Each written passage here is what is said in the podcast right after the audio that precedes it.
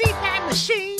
Kept her hose real clean, but was the laziest sleeper that I ever seen. Went to bed at 10, never saw her again. It's like the sheep she counted held her in the pen, snoozing more than her share, leaking puffs of air, snoring like a freight train, sucking air. Her pillow was shaking, the bed wells quaking. Nothing but love making, and you, you snooze all day long, and half the evening too. You, you snoozed all day long, and half the evening too. I try to wake her. But it just sedate her, call the dream police. Cause girl needs a pacemaker.